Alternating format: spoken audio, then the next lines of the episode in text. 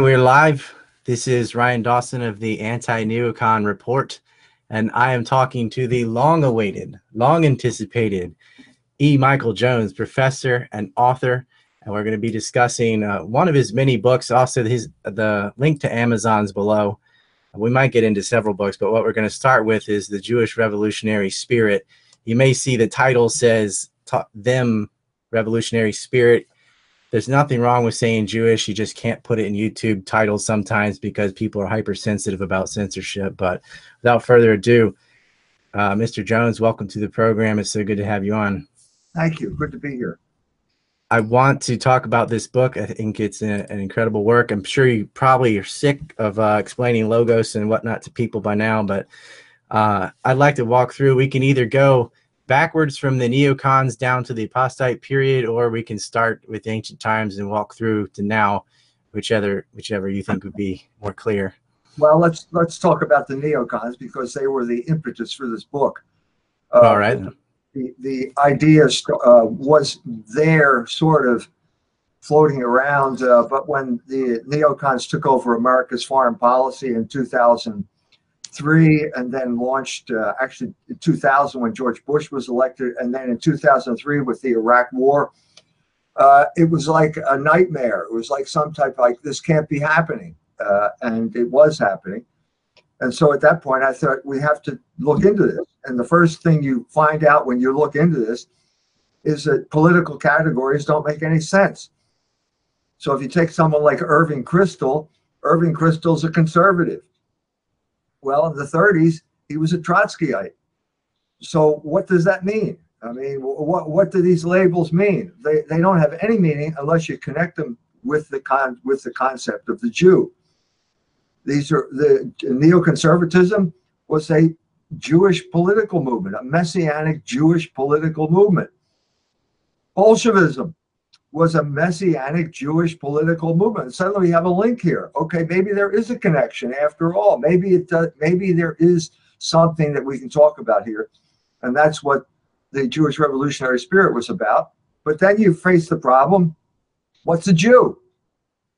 Well, they will never tell you. There's a there's an element of mystification that goes on here and and by this point even if you ask the question, you're you're tending toward anti-Semitism. Just to raise the question is a form of anti-Semitism. It but became the, the negative based identity. It's not a positive based identity. It's what they are not. It's how they're defined, sort of.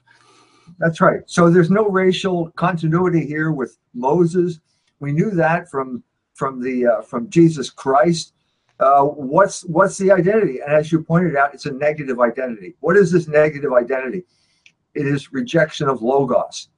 And this was the, the point where I had to use this term logos. It's the Greek word for reason, for language, for the order of the universe. And it's also was appropriated by St. John when he wrote his gospel, called Christ the Logos. God, he's the beginning of the gospel is in the beginning there was Logos it's really difficult to understand this because the American, the English translation is in the beginning there was the word. Mm. I don't know hmm. what that means. I don't think anybody can uh, extrapolate from that the meaning of this gospel. Well, most of those people aren't reading Heraclitus. They're not reading Heraclitus. That's the problem. so, so Heraclitus, John is writing in Ephesus in the time of Christ, shortly after the time of Christ. 500 years before that, Heraclitus was in Ephesus one of the great pre-Socratic philosophers, and he started using the word logos as the the universe, the position, the order of the universe that everyone now, all the intelligent people, the philosophers now recognize they were in the process of throwing out Greek mythology as an explanation of anything and coming down to what they considered a scientific explanation of the universe, and that was logos, and that per, that per, per, that perdures to this day. Okay, that perdures to this day. So John took it over and he said, in the beginning there was logos. In other words, there was never a time when there was chaos. There was logos from the beginning, uh, and logos was with God, and logos is God, and that, in, I think, goes back to Heraclitus talking about fire. He's known for saying that everything is fire. as opposed to Thales, who said everything was water. And it, you you can look at it that in a kind of superficial linking him with Thales, but I think it's different because I think fire is something that's moving. And I think he introduced the idea of motion into logos. Yes. You, you can't step into the same river twice, kind of thing. His fire was a symbol for change, not an element. Like uh, Thales is talking about liquid more than water. Right. He's saying this and, is uh, the state. And, and Alexander talked about air, and and right. so uh, Heraclitus comes along and talks about fire, which means, you know, the Greeks the Greeks when they talk about logos tend to propose a static kind of order. I think that the, the best thing that symbolizes this is there is Euclid in geometry. It's a static order, but it's not that because it's obvious that the, the universe is in motion. And motion involves time, and fire can encompass that. So suddenly uh, we had that notion there, and St. John brings it into focus and pretty much changes the entire world. The, the world changed at this point because he incorporated Greek philosophy and synthesized it with Hebrew scripture, and he came up with a new explanation, and that's called Christianity. And at this point in history, either you get with it or you don't. And if you don't, you miss the boat. And the boat, the, the train leaves the station without you. So there were people on both sides of the divide, like Philo, uh, the Jew, who was a Platonist, who accepted Greek philosophy, but could not bring himself to, to accept Christianity's reading of Greek philosophy. And of course, there was the other side of the coin with Plotinus and Porphyry, who were Greeks who were carrying on this tradition. They refused to accept this kind of importation of Hebrew uh, characteristics, Hebrew categories, and they refused. And so philosophy stopped. It ended. The academy went out of business, took another 500 years, but eventually the academy went out of business. Eventually, Judaism became obsolete and it became a completely irrational uh, religion with the adoption of the Talmud. And the only thing that carried Logos forward from this point on was the Catholic Church. Well, speak about how there is sort of a new Judaism there, like how Judaism versus what it became under the new Judaism after being conquered by the Romans. Yeah, well, uh, of course, I, I, said so. When you reject logos, you reject the order of the universe. When you reject the order of the universe, you become a revolutionary, and that's what happened almost immediately. Within 30 years of the death of Christ, we had the first rebellion, which led to the uh, destruction of the temple. At this point, Judaism lost its contact with the Mosaic Law. They could no longer uh, claim that they were uh, fulfilling the covenant which Moses had created with God because they had no temple, they had no priesthood, and they had no sacrifice. So the rabbis, uh, one rabbi at this time recognized that this was basically the end of the old Hebrew religion. It was Yochanan ben Zakkai. He had himself smuggled out of Jerusalem under siege in a shroud. Actually, we're talking we're, we're talking about later. We're talking about the Simon Bar Kokhba revolution now. But another revolution came it just reemphasized the fact that there's no temple. He had himself smuggled out. At this point, he asked uh, Titus for a favor. He wanted to start a school, and he started the school at Yavna, and that's the beginning of what we now call Judaism, which is not the religion of the Old Testament. And it, it's alienation from the, the, the, the true scriptures, the Torah, which is the word of God.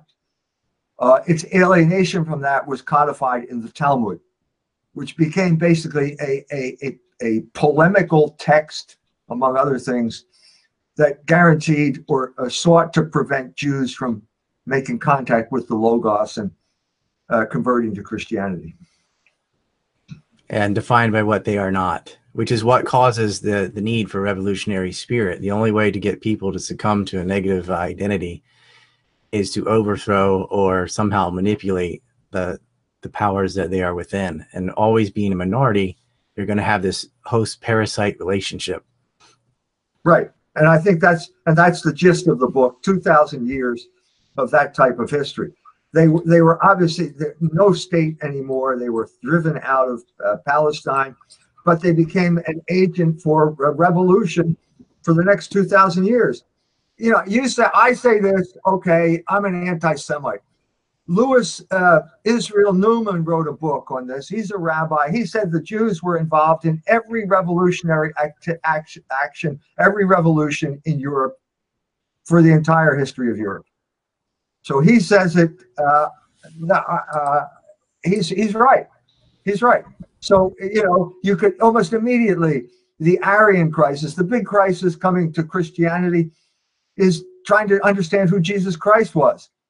Was he God or was he man? It seems that he was both. And how does that relate to each other? Well, the Arians had a particular understanding of it, which denied that he was God. The Jews like this because Arianism, in this regard, is very close to their brand of Judaism.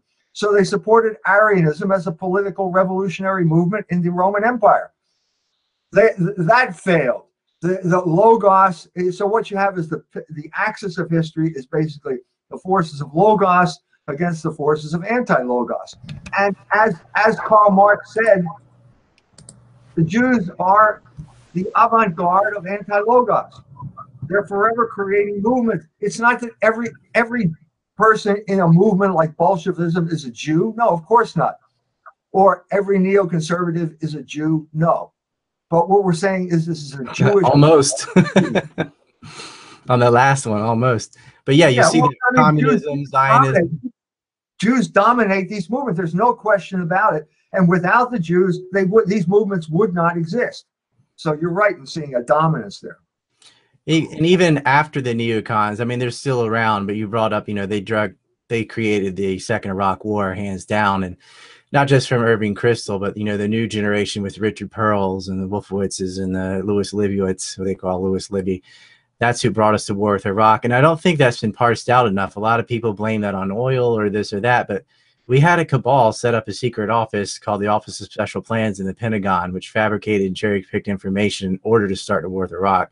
Post that, after that, that we've seen Libya, Syria, Ukraine, and we've seen this refugee crisis in Europe. And again, you lift up a rock and you see JCORE, you see uh, IsraAID, and they're actually assisting refugees migrants, uh, economic migrants in Europe, won't take any in Israel, of course.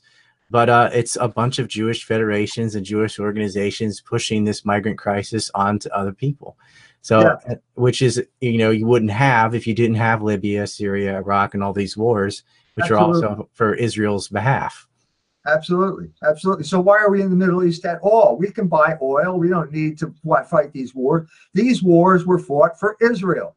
It's there's no question in the matter. It's not oil. It's Israel, and uh, and if you say that, you're an anti-Semite. Libya is the jumping off point for Black Africans coming to Europe now, and it's because of what Hillary Clinton did uh, to Gaddafi. She murdered Gaddafi. She, she, destroyed the most prosperous country in Africa. And now the Europeans are paying the price for her destructive rage in Libya. The mm-hmm. same thing is true of Syria. The main source of uh, refugees from that uh, part of the world is Syria, and that's because after Libya, the next plan, the next country on the agenda that was established by the Project for the New American Century, which is a Jewish neocon project, was Syria.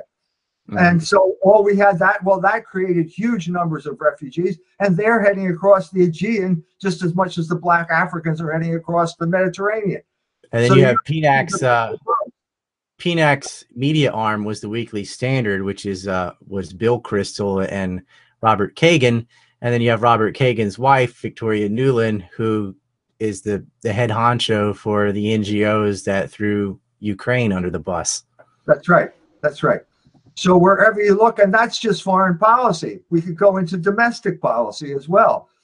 Uh, Frankfurt School, abortion, degeneracy. Right.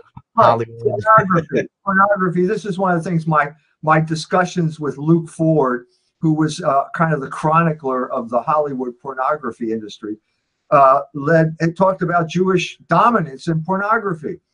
Uh, abortion, I cover that in in uh, the Jewish Revolutionary Spirit. It was Bernard Nathanson, a Jewish doctor from New York, who said basically it was a, a Jewish creation.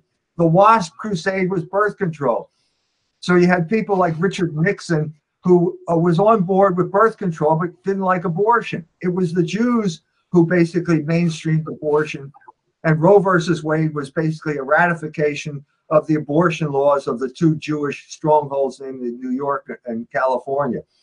Sexual revolution has always been one of the main issues that they promoted. The term sexual revolution comes from Wilhelm Reich, a Jew who lived in Vienna, a student of Sigmund Freud, but also a communist who understood how successful you, uh, sex is as a mobilizing uh, tool. Do you notice a level of projection from some of these uh, intellectual figures like Freud, who's saying people are in love with their mother because he was in love with his mom and his sister? You know, it's pure projection of their own degeneracy. And what I see is I see this sort of battle between uh, lust on one side and resentment on the other. But you see people um, siding with abortion or not, or this sexual act or not, based on their own activities. Like people who have engaged in adultery try to justify adultery. And people who are, are like have pedophile like feelings or whatever are the ones that try to justify pedophilia. And you see that all the time all the way up to the highest ladder in academia. And then you're teaching at a catholic college catholics which are traditionally you know anti-abortion and then lost your position because of your position on abortion when your position on abortion was not to do it how did that happen? Is that the feminists? There's the feminist movement goes back to Frankfurt School as well, but what was the story there? Uh, why? I mean, after the fact, was there any rational explanation for what they did? No, there wasn't. Uh, I, I, uh, 20, it was exactly 40 years ago. I'm, I'm getting ready to go to the MLA convention. I just finished my dissertation in American literature at Temple University. I went to the, I got a job interview with St. Mary's College in uh, where, where I live now, South Bend, Indiana.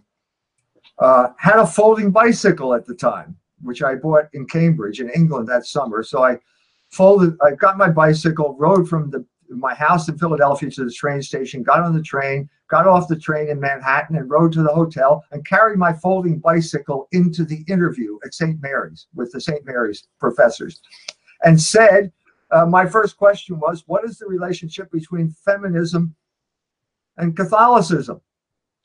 Since it's a Catholic college and feminism is, you know.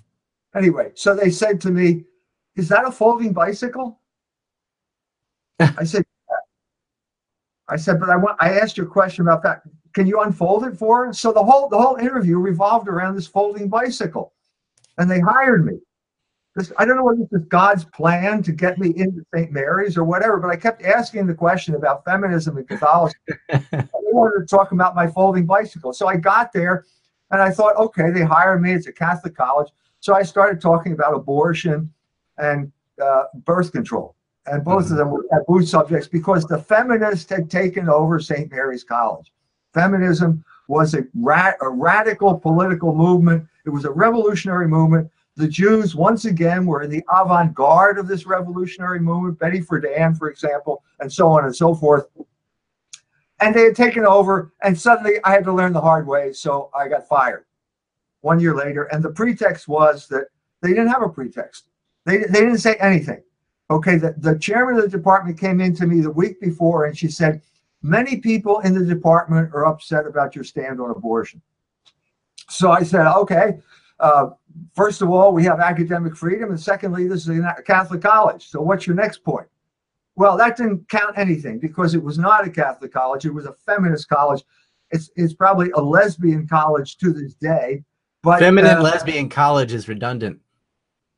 well, whether it was or it wasn't, this is this is what it is today and uh, it has basically been playing a double game ever since. When you appeal to the Catholic parents who want to send their girls to a place where they think they're going to be protected, you emphasize the Catholic part. If you're at the accrediting agencies, then you emphasize the feminist part. So it's a double game that is typical of Catholic education in our day.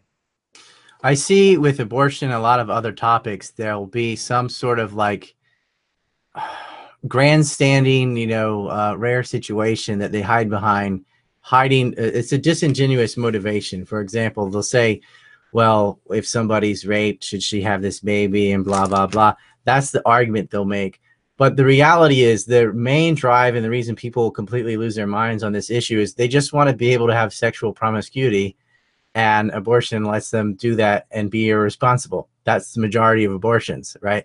So, but they won't say that. They won't say, "Well, I just want to have recreational sex." They'll say, well, "What about this super, you know, this kind of weird situation or whatever?" And you know, you'll see that with many topics where uh, people about like uh, illegal immigrants. Well, what about this lady with her baby and blah blah blah? And it's ignoring the real situation on the ground of hundreds of thousands of people coming in to mooch off the system and live on the dole, you know. And yeah. uh, but if you oppose that, you're xenophobic, and if you oppose abortion, uh, or if you oppose pro-choice, then you're you know you hate women or something like that. And they have all these epithets: sexism, racism, xenophobia, bigotry, etc. That just shuts down discussion completely, yeah. and yeah. that is pushed by whom? Well, the, the dominant media, which is controlled by Jews. Mm-hmm. The Zog, Zog media completely. And I. So, so the reaction is there's some, now comes, there's an alternative. And it's the internet, it's YouTube, and now they're they're working to to ban that. They they, they are they, they are. I, I did a, I did a show on the Pittsburgh uh, synagogue shooting, in which I said that basically, for ten years I've been saying no one has the right to harm the Jew because that is the Catholic teaching. It's secret Judaism on. For 10 years, I've been called and demonized as an anti Semite, and they have done everything within their power to prevent my message from reaching the broad population. So I said, well, then don't be surprised if someone shows up with a gun at a synagogue because you've been suppressing this message. Okay. And then, secondly, think of what message you've been sending out for 10 years abortion, that's killing. You just said it. It's murder. Okay. But even more recently, the Palis, the uh, Israeli snipers shooting Palestinians. Is that okay? That's clearly murder. There's no de- uh, discernment debate about that. An AP reporter shooting women and children in the back, people running away from the wall, shooting them in the back. Is that okay? Well, if that's okay, what's wrong with this guy in Pittsburgh coming in and shooting people in a synagogue? Shooting medics and shooting the press as well. And everybody lost their minds about Saudi Arabia assassinating a journalist. And we heard that story. But Israel's been shooting uh, members of the press since March. At least three have been killed, and over yeah. 250 people have been murdered by uh, the self-proclaimed chosen race of God snipers uh, that that gas babies, that burn houses, that bulldoze homes, that annex territory. They do all manner of brutality, torture, murder and it's all okay. It's not in the press at all because the fear is if you report Jews murdering people, that there will be a backlash of anti-Semitism. The problem is if you don't report on it either, you're going to have this, uh, you know, boiling up where you get people like what was his name, Browers, whatever, whatever Bauer, that shot up the synagogue. That if if someone could have reached him, because I've also been yanked off Vimeo, YouTube, etc., for the same thing, and I always say you're not allowed to hurt anybody uh, just just whoever. You shouldn't kill people, but uh, Jews are starting to be collectively uh, blamed for the behavior of a state and the behavior of certain interest groups, and uh, I have to kind of blame them that they've justified violence and murder. I mean, they're killing people. There's no question. There it's a no it's a boomerang, and it's happened over a hundred times. Well, no you, you say violence is okay then there are people who are very willing to act on what you're saying. And there are a lot of people with guns out there. And if you tell these people you're a bad person, you can't talk, you cannot talk about this type of thing, but this type of violence is okay, well, it seems only natural that someone at some point is going to start acting on this message. This is the real message of the media right now. Well, it's also uh, that part of that revolutionary spirit to say, well, the law doesn't apply to us. We know better we're better than you. I don't care what the law is. We need to do what we want in order to meet our agenda. Well, that's, that's precisely what that Jewish Immigration Society was saying. This right. is one of the things that he mentioned. This Jewish Immigration Society is promoting basically unlimited migration into our country, and they're saying they're willing to break the law because they are superior to the law. Well, you know, be careful what messages you're sending out here. I, find, it's ironic that one of the uh, the largest I don't know about that particular synagogue, but the largest like uh, proprietor of refugees is JCORE, by Dr. Eddie Friedman, and it, it stands for the Jewish Council for Racial Equality. Racial equality, that's what they're going to preach. And yet they have Jewish only colonies in uh, the West Bank and uh, put people in internment camps in, in their own state and built a wall that's not on their border, but they're the Jewish Council for Racial Equality. It's about racial equality for you to have to accept half the third world and feed and clothe them. It, it's, it's, it's they couch it behind racial equality, and it's the it's pure hypocrisy and projection. Yeah, it's hypocrisy. There's no other word for it. It's hypocrisy, mm-hmm. and the the people are waking up to it. Even in Germany, people are waking up to it. Uh, and they're talking about this unlimited migration as an attack on their culture. And I think they're right. It is an attack on their culture. I was a, a victim, if you want to call it that, of ethnic cleansing. Uh, when I was six years old, I lived in a, an Irish neighborhood in Philadelphia. And uh, the blacks of in places like North Carolina, South Carolina, were being mobilized by big significant players in Philadelphia. Reverend Leon Sullivan was one of them uh, to bring huge numbers of black people up to Philadelphia to drive the Catholics out of their neighborhood. I talk about this in my book, The, uh, the Slaughter of Cities, Urban Renewal is Ethnic Cleansing. There is no question that mass migration can be, can be weaponized and usually is being weaponized, whether it's the boat, the uh, Cuban boat lift or whatever you wanted to call it, to the crisis in, in uh, in Europe right now, the immigration crisis in Europe right now, which has Jewish defenders there's the famous speech by uh, Barbara Lerner Specter. Everybody has seen this speech. I don't know how many views it had. In Sweden. familiar with it. Here's the Jewish lady wagging her finger at you, saying that we have to teach you how to deal with immigration because we're such good assimilators of migrants. I mean, look at Israel. Look at how how many migrants they assimilate. Well, she said you can't be monolithic. You're going to have to be multi-culti and uh, that's just this identity politics is just balkanizing the planet. But for me it wouldn't matter. It's a lot of people white nationalists and stuff will lap on into this and latch on and say oh it's about race and this and that.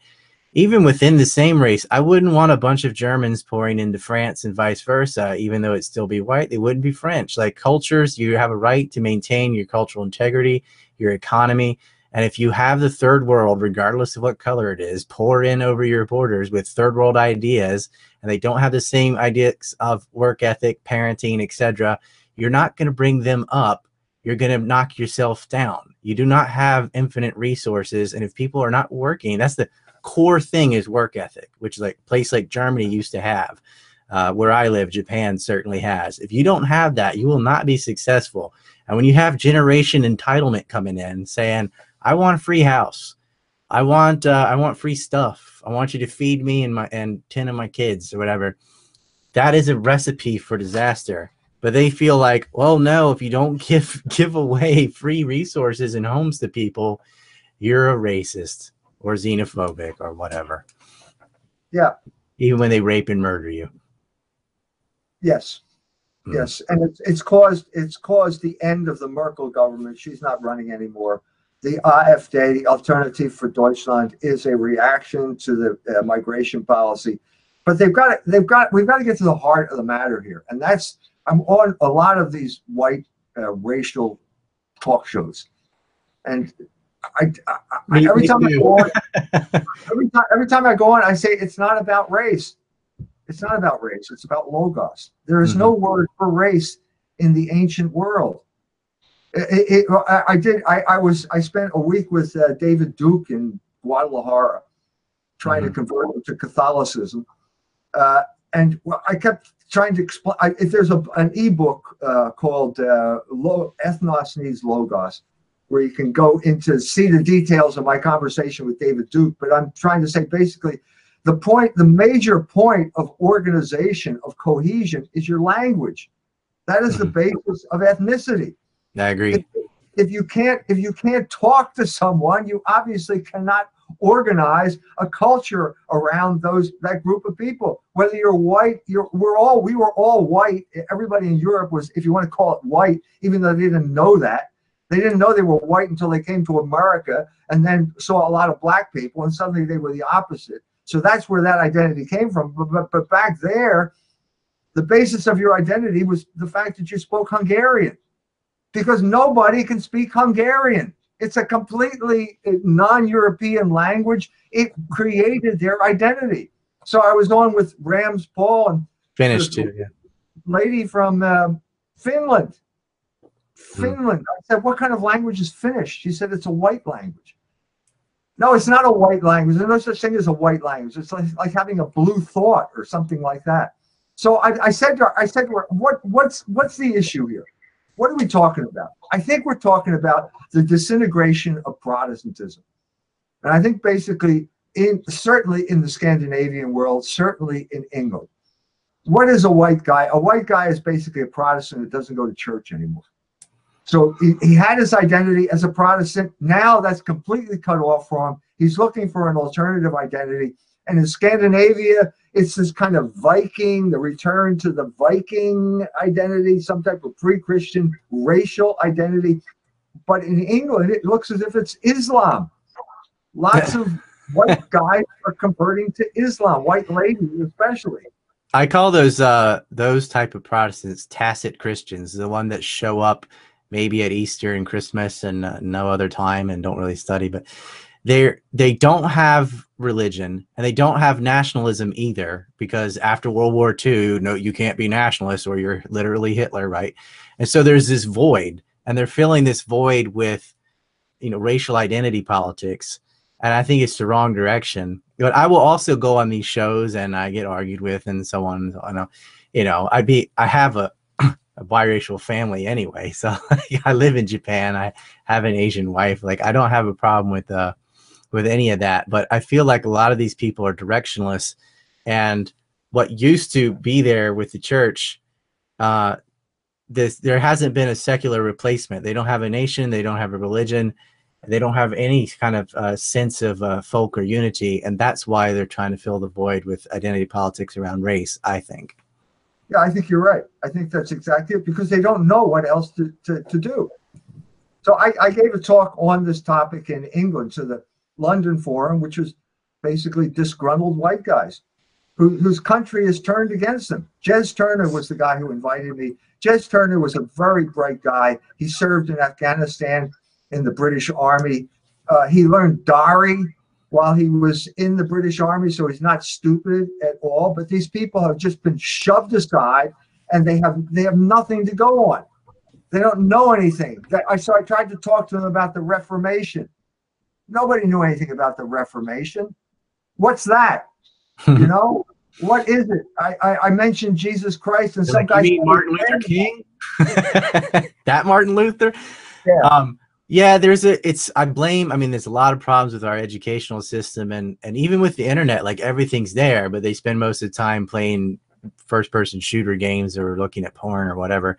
Um, but information is out there. I mean, your books are out there, and you can read about the Reformation. You can read all this history. You can read philosophy.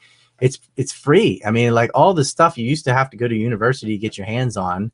You, if you're pretty good with Google, you can get it, you know, for pennies on the dollar. But people aren't, and they don't even know what to look for. Like they don't even know what they don't know, and it's really sad. I see a, a generation of directionlessness, and it's almost like the way with all this guilt placed on white people are being collectively condemned for what governments did, like killing Indians and having slaves, that was the action of states, not biology. You know, just like the accomplishments aren't biology, the atrocities aren't biology biological either. I mean, this is products of markets and stuff, but the way they can like relieve their guilt is to turn on others and see play the victimhood Olympics uh, it's kind of like witch hunting. Like if you can accuse other people of racism, sexism, da da da da da da da, then that that takes it off of yourself. And I see this nearly like I see people these NPCs or whatever. It's like a mental illness. I mean, I'm not, I don't know if it's mental or not, but it seems like what you said that about somebody who's really intelligent but still falls for this. It's not about intellect. It's about psychology, and their psychology's way off they don't have a real identity. Yeah. Feel guilty about the one, you know, that is ascribed to them. And either they backlash, you know, one direction or they join the board and bash on other white people. That seems to be the uh, the tropes that they get stuck on. Yeah. yeah I think I think Kevin MacDonald's a good example of this. He, yeah, he, he, he was a Catholic boy. I mean, he was a Catholic boy at the University of Wisconsin when the Jews were taking it over. I mean, the Jews had been sent. You read uh, uh, the the book uh, Commies by Ron Radosh, and Ron Radosh was one of the Jews who had been sent by the Communist Party to take over the University of Wisconsin.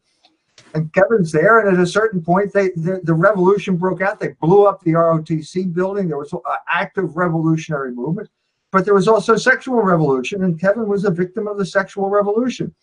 And after that, he became a white guy.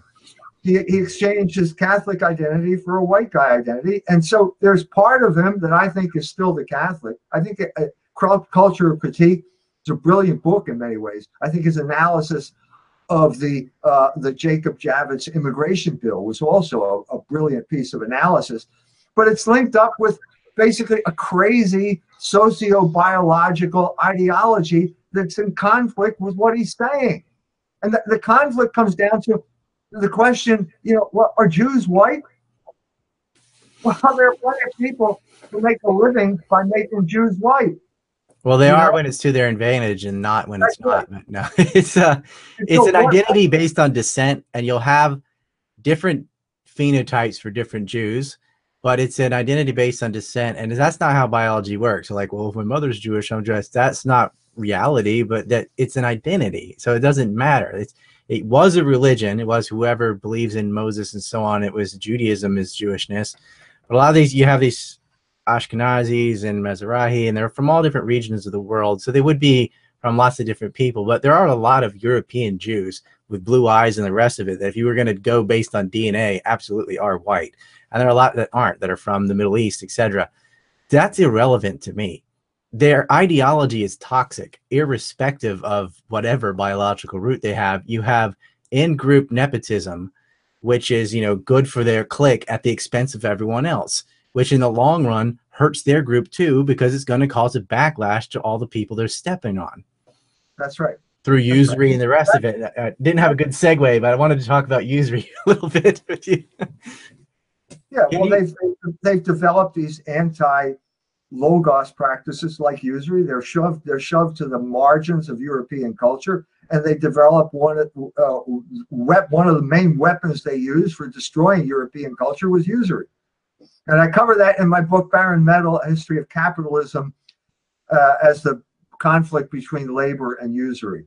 So for the, uh, for the millennials in the crowd, and guys, we're doing super chat at the end, so send your super chats. We're gonna. I don't want it all interrupted this flow, so you can do that. Don't worry, we are gonna get to them. But um, for the millennials in the audience, the, both of you, can you explain usury because I don't think they have a handle on like what that means, a compound interest, and the rest of that. If you if you can take just a minute to break it down.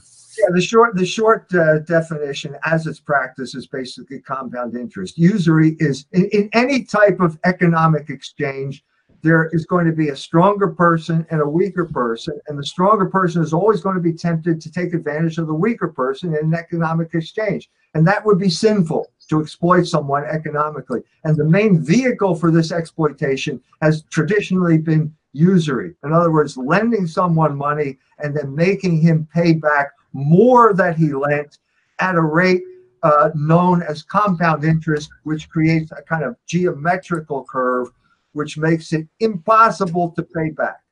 And this is why, why it's called unnatural, okay? Because there's nothing in nature that can keep up with a geometrical curve, okay? There's no way in the world. The best example I've, I've, I've used is in the book is the Habsburgs who came into the possession of every gold and silver mine in the New World uh, in the course of the early uh, 16th century. And they, could, 15, they couldn't pay back 6% interest. and by 1555, they could they went bankrupt because they could not pay back loans at 6% interest. And 6% interest was way below what the Jews were charging. The Jews charged normally 43 and a third percent interest. There's a really good pamphlet that came out in 1937 or 39. It's called The Money Myth Exploded.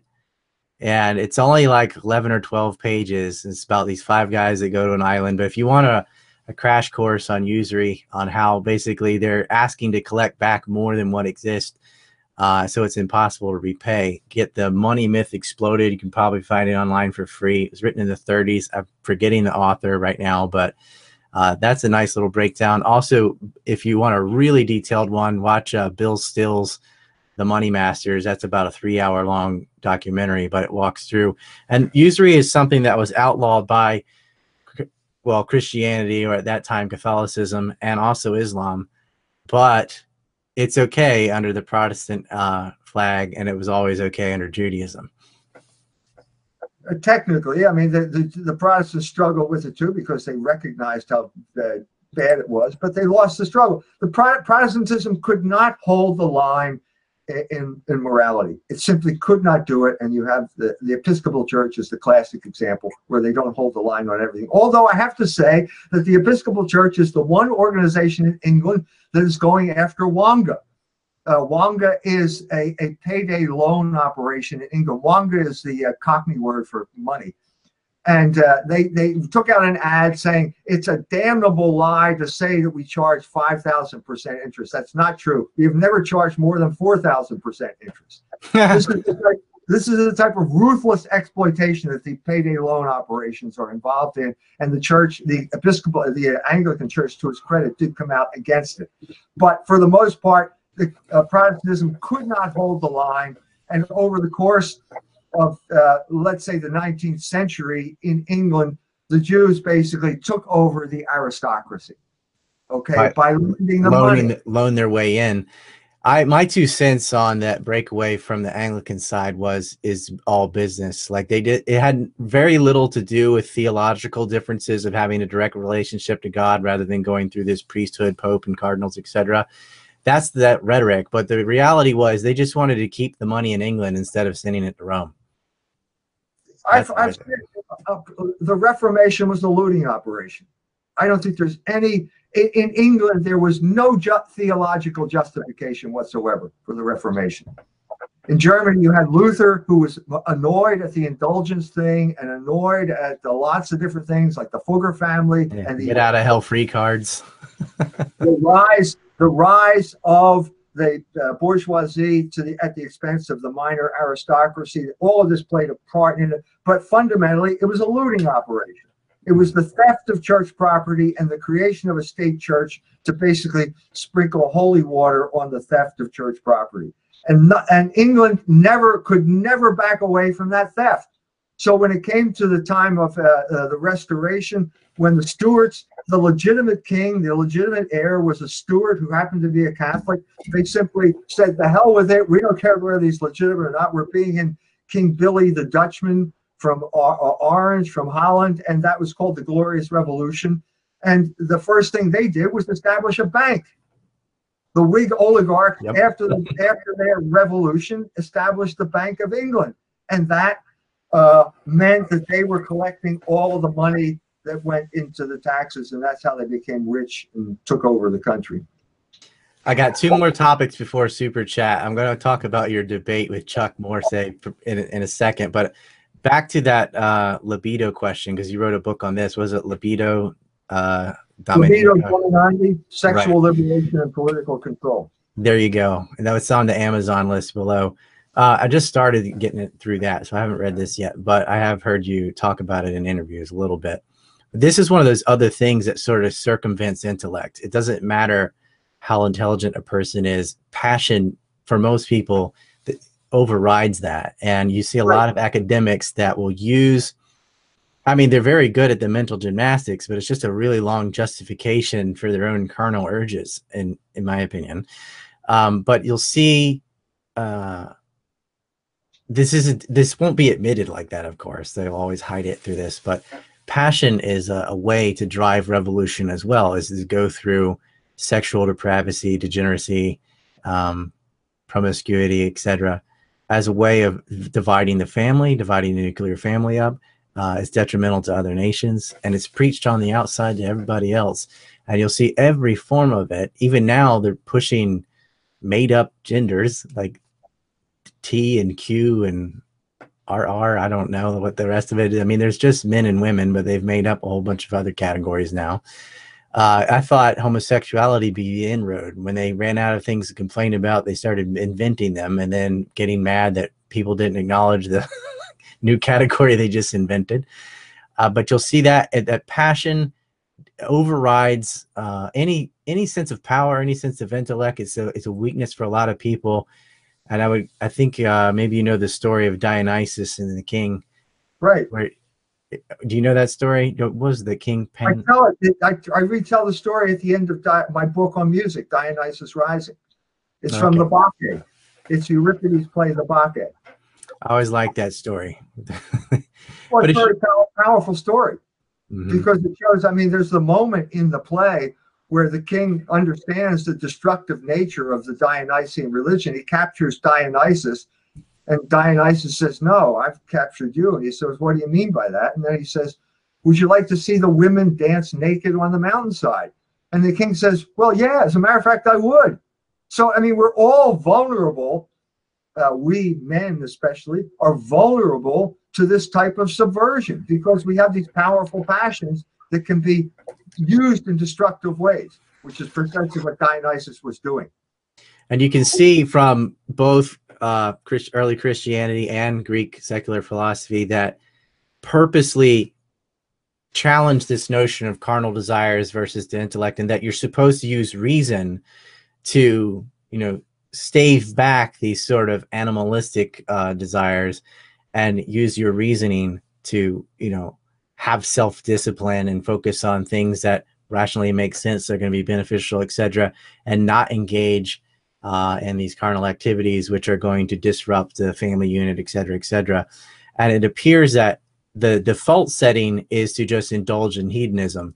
And that if you don't specifically have either a philosophy or a religion or both opposing that and upholding reason as a higher value, then you're going to drift into this degenerate behavior because that's might probably has some biological, you know, default that you know men especially they want to be um, promiscuous. And this is missing nowadays with, uh, I would say, the secularization in certain areas. It doesn't have to be religious. I mean, Japan doesn't behave that way, and they don't have the same Western traditions, whatever. But they have other things that uh, sense of honor well, and so on. It has to be logos. It's got to be logos, no matter what you call it. And the Greeks had some understanding of the the relationship between reason and passion with the rider and the horse. The horse is the, the rider controls the horse. The horse symbolizes passion. The rider is symbolizes reason, and you have to use will to keep that under control. If you don't, you're going to die. And Euripides, the same guy who wrote the Bacchae, wrote uh, Hippolytus, which is basically about a guy who thinks he can control his horses, and then he he gets trampled by his own horses. This is the danger. You can get trampled by your own horses if you let this thing get out of control. But the point of the, the culture we live in is to, they know that. And they're deliberately promoting the overthrow of reason because people are easier to control in masses when they're irrational. So you can manipulate them, you can keep them, use this as a form of control. And of course, there's always the element of violence that's going to come out. But we're not going to talk about that as having any relationship to the unleashing of the passion that they have used as a form of control. I, I, I like that. We can talk about that more, but I want to, while I have you, this debate you had with Chuck, uh, was it Morse? It's he pulled the. It, I don't know if people have seen it, but you guys should go watch it. It's called the Catholic Jewish debate with E. Michael Jones and Chuck Morse. Um, it it seemed to me that he was pulling the no true Scotsman uh adage, just saying, oh well, those people you just named in that example you just named, those aren't real Jews you know, yeah, every I, single I, time. I, I call it the magical disappearing Jew. So every every time I can come up with something specific, people he's not a real Jew. That's that's Gilad Atzmon's next title, the magical disappearing Jew. so I said, he said, well, he's not a real Jew. I said, I said, Chuck, if you were the Pope, if you were the Jewish Pope, uh, I'm sure you could excommunicate all these people, but there is no Jewish Pope and you have no authority to say that this guy is a Jew and he's not a Jew. And I think uh, so. Anyway, that's that's the way that went. That was that was by the way the second interview I had with Chuck. The first one I thought went much better. I thought we had a kind of meeting of the minds of the first one. And then the end of it, he says, "Oh, I forgot to record it." Ah, So the second one, it's like which Chuck Morse is going to show up. The second Chuck Morse that shows up is very aggressive, is very dogmatic, and makes statements about like there's no criticism of Christianity in the Talmud. And I'm, if you look at my face, this is me trying to understand. Wait a minute, there's a new Chuck Morse here. This is me, and so I did. I didn't uh, hold him to that. Where there is obviously that, that Jesus in the Talmud, written by a professor at Princeton, talks about all of these blasphemies, all this attack on Christ. But I didn't. I, I, I should have brought it up, but I didn't bring it up because I was trying to figure out where where he was coming from at that point. It's almost as if he did one interview with you to see what you would say, then said he couldn't record it or forgot, and then thought about all that, and then had a second interview where he could argue the points after knowing what you were going to do. You know, uh, that suspicion has crossed my mind. That's crossed my mind as well. But you should have Chuck on and ask him that question. I will. I'll, I'll well, if I can get hold of him. All right, let's go to super chats. Uh, Stan, can how many do we have, and can we read through some of these? Uh, we have uh, four super chats so far. Okay. One, the first one from Zero Schizo, uh, five Peruvian soles. Uh, Ryan, I hope you uh, hope to have you uh, hope to have you on my show in the future. Uh, and to Dr. Jones, what's your opinion on the conver- construction of the third temple and evangelic churches? Do you have opin- an opinion on the uh, third temple on the mount? Yeah, Not going to happen. Yeah. Won't happen. More And likely to get I base this on their attempt to reconstruct it under Julian the Apostate. That was uh, it's. I discuss, discussed that in the Jewish Revolutionary Spirit. flames Uh, from the ground.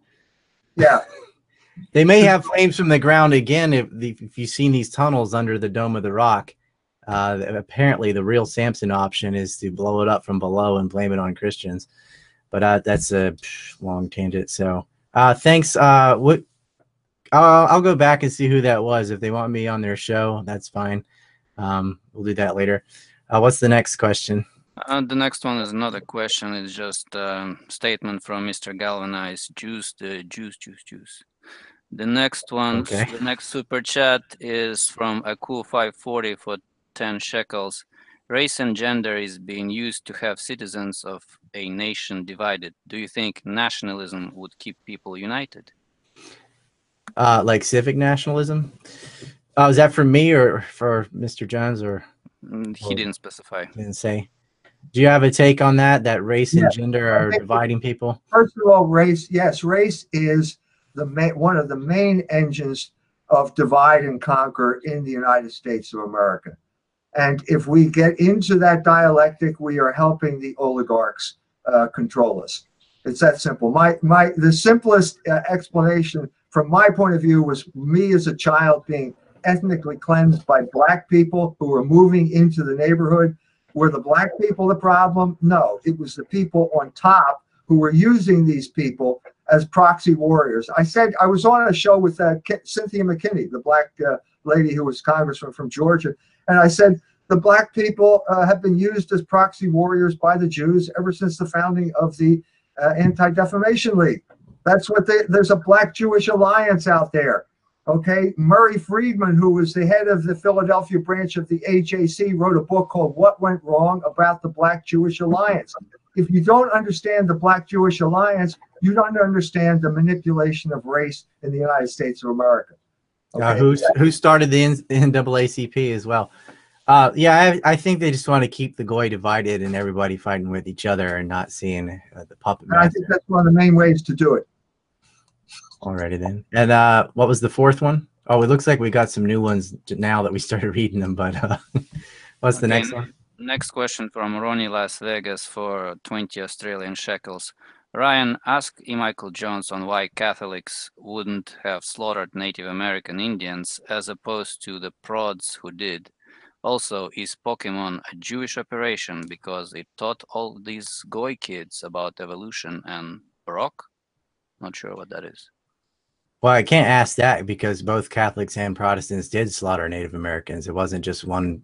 Did Now wait a minute. Now, let's, now wait a minute. Now let's let's back off here. Let's back because I covered this in a chapter in the Jewish Revolution. In actually, no, it's in Barren Metal.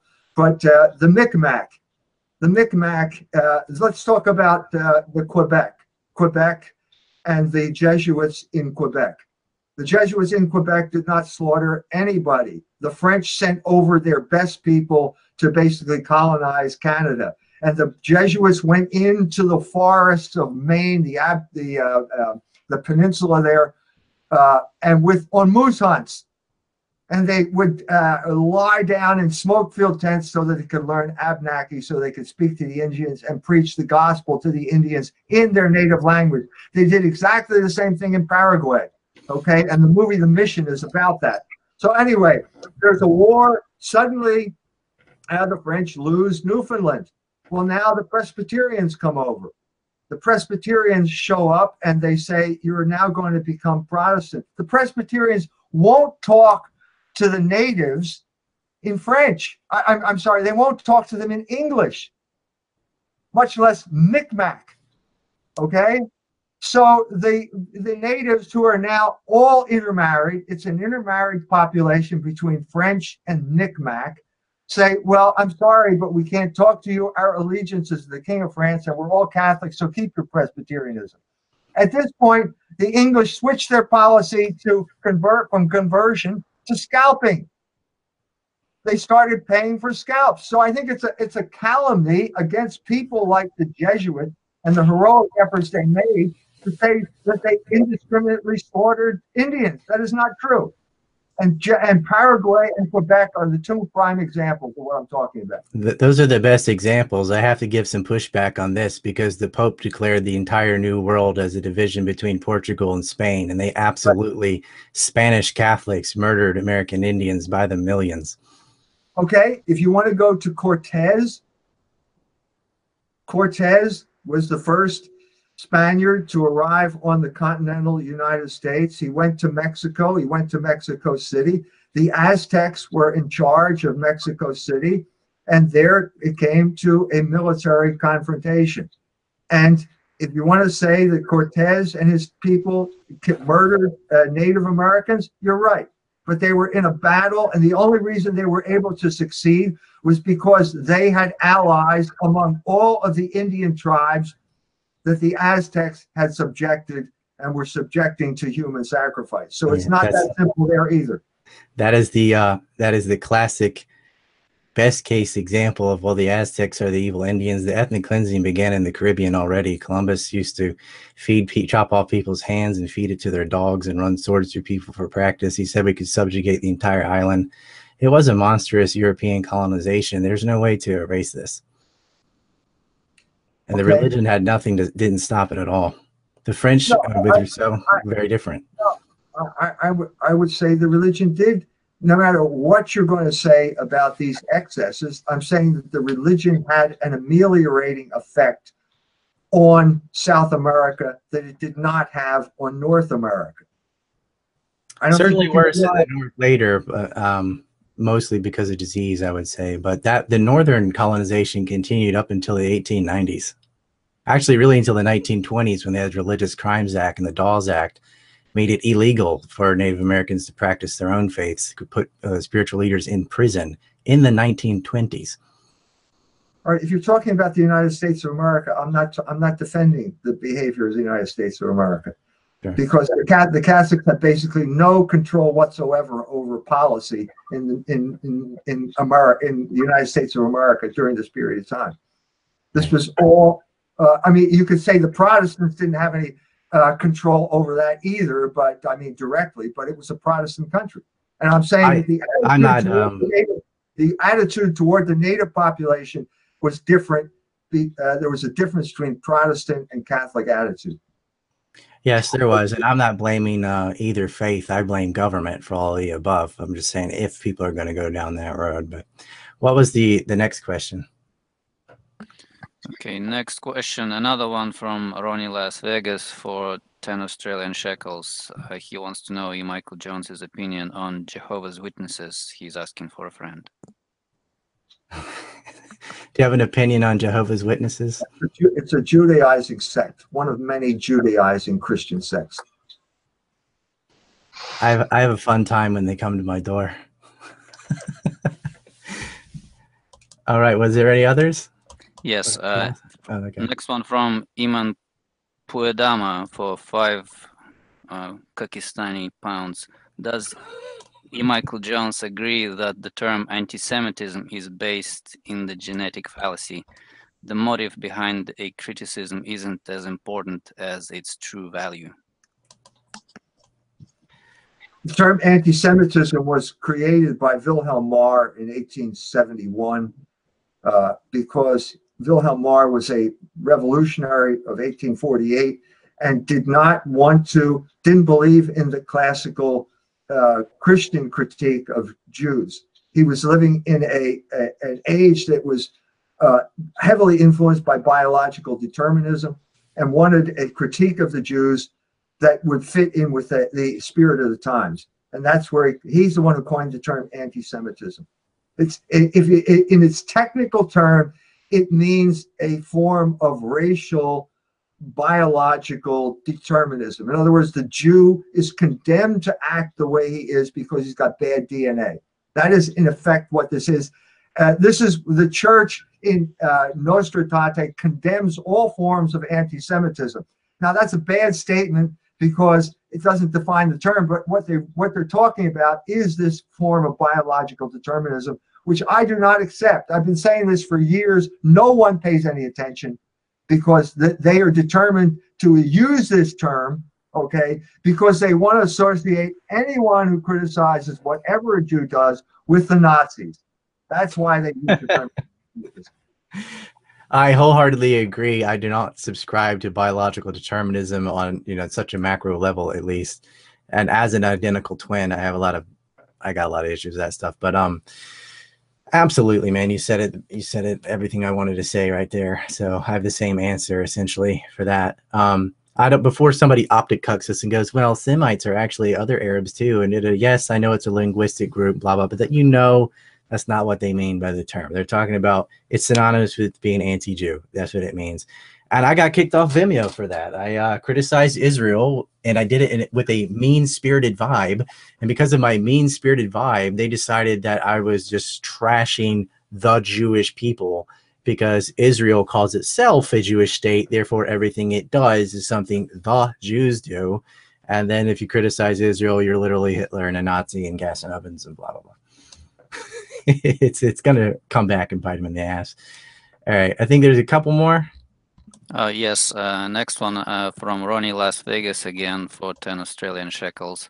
I know Michael Jones is happily married, but will he get me pregnant to make Logos babies? you can ignore that one. okay. Moving on. Next one from XXWLZXX for 2 Australian shekels. How will it end? Where will all this lead to? You God, mean God is in charge of human history. God is the author of space and time. God can only create good. And so he allows evil to bring about a greater good. So no matter how bad the evil, God will bring some type of greater good out of it. The best example in the Bible is the story of Joseph.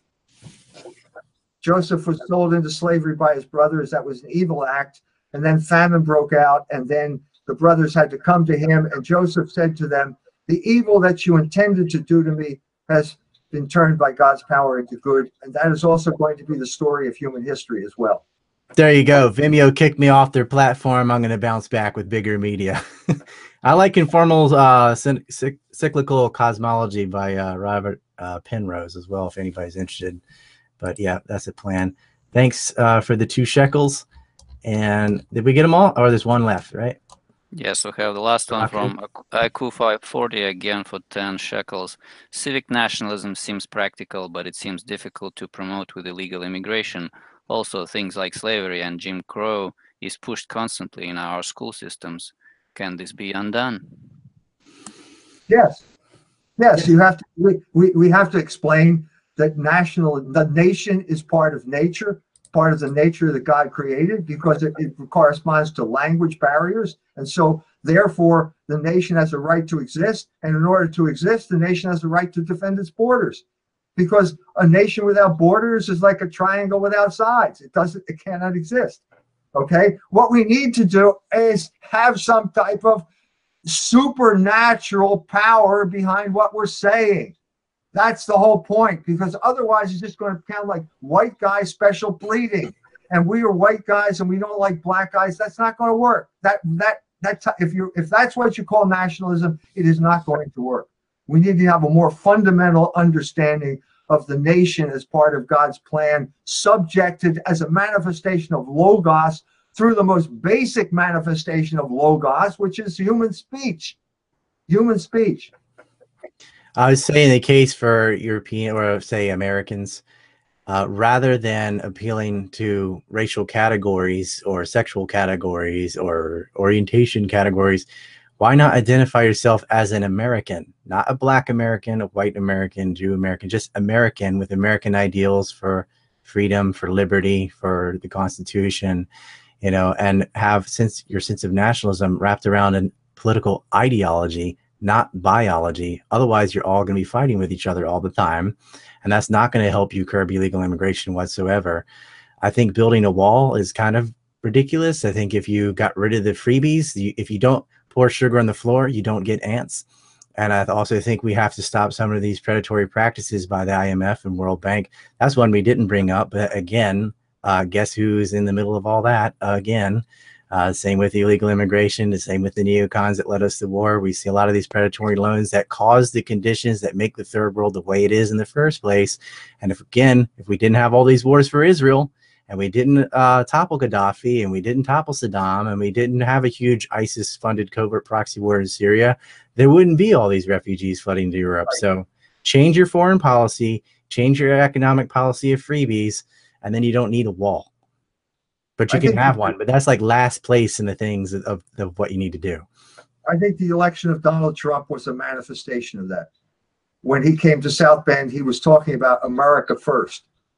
Okay, now that he's in office, we have Israel first as our foreign policy, and this is a contradiction that it cannot be resolved. It's got to be one or the other it's America first, and, and, except for Israel, right? Israel gets all its demands, and you can see a sustained attack. Like here, here's a country that is acting in its own national interest: Russia, and boy, they hate them. They blame them for everything. Putin threw a bunch of Jewish oligarchs in prison, took the billionaires in prison. What happens in America? We got Singer and Adelson and the rest of the usual, you know, suspects bribing the government like a parasite into directing foreign policy for the United States on the behest of Israel. Sanctions on Iran don't benefit the United States. Going to war with all these countries doesn't benefit the United States. Financing Al Qaeda in Syria doesn't benefit the United States. Starving little kids in Yemen doesn't benefit the United States. These are all in Israeli interests. They want to circumvent the Strait of Hormuz. Y'all have heard me explain all this stuff before. If we got rid of the parasite, America's future is bright. But if we don't identify what the parasite is and how it's working and controlling, and look, it's not anti-Semitic to point out other Zionists. Act, they're the actual racists. They're the actual hypocrites. They're the actual ones that want this ethno state and all that. That they accuse everybody of doing what they've done themselves. Classic examples Iran. They get accused of having a nuclear bomb. Who has nuclear weapons? Israel. They acquired them illegally, spied on the United States to get them, right? Uh, who's used weapons as mass destruction? Israel not Iraq. They didn't even have any. Israel's used them. They use it in the Yom Kippur. They use it in, well every war since '73. They've used depleted uranium. They used chemical weapons, white phosphorus, MK77. Eh, PNAC talked about wanting biologically specific, you know, targeted weapons to kill Arabs and things like. They wrote that like, oh, this is not a problem. We can openly say things like this. So the main problem is Israel. If you cut the parasite away, all these problems stop. We don't have any more wars in the Middle East. We don't have an immigration problem we we could start fixing the Federal Reserve because guess who's get eight of the last nine Federal Reserve chairmen have not been Korean. That's all I'm going to say. You know, so that's why I have boycott Israel and I support BDS and I talk about Israeli crimes all the time because I feel like the Israeli lobby is the central parasite uh, that allows all the rest of this crap to happen. I agree. All right then. Thank you so much for your time. Guys, get the book. Oh, we have one more. Okay, it's just a thank you. Thanks for having Dr. Jones on. Uh, PIS, what's that mean? I don't know. Has issued a report. Oh, okay, PIS has issued a report a record passports to Israelis and rewriting our history, saying they've always lived there. Yeah. Are Zionists planning to move to Poland if Israel fails? Well, it's ironic because a bunch of Zionists left Poland to go to Palestine, forced to leave uh, with the Haavara Agreement and so on, and now they want to come back. I don't think so. I think they're going to try to fill uh, Poland up with uh, third world Muslims, but Poland's already said no. So looks like Poland is Poland's steadfast on not allowing that to happen. So I wouldn't worry about that. All right, Dr. Jones, thank you so much for your time.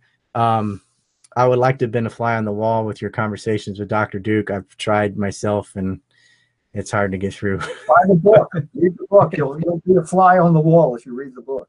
There you go. Is that on? It's all on Amazon? Ethnos needs logos. It's on Kindle. It's an ebook on Kindle. On Kindle. Okay, that's why I didn't see that. All right then. Thank you very much. And I'd love you. to have you back and talk about some other things. So have a good good rest of your day. Peace. Peace.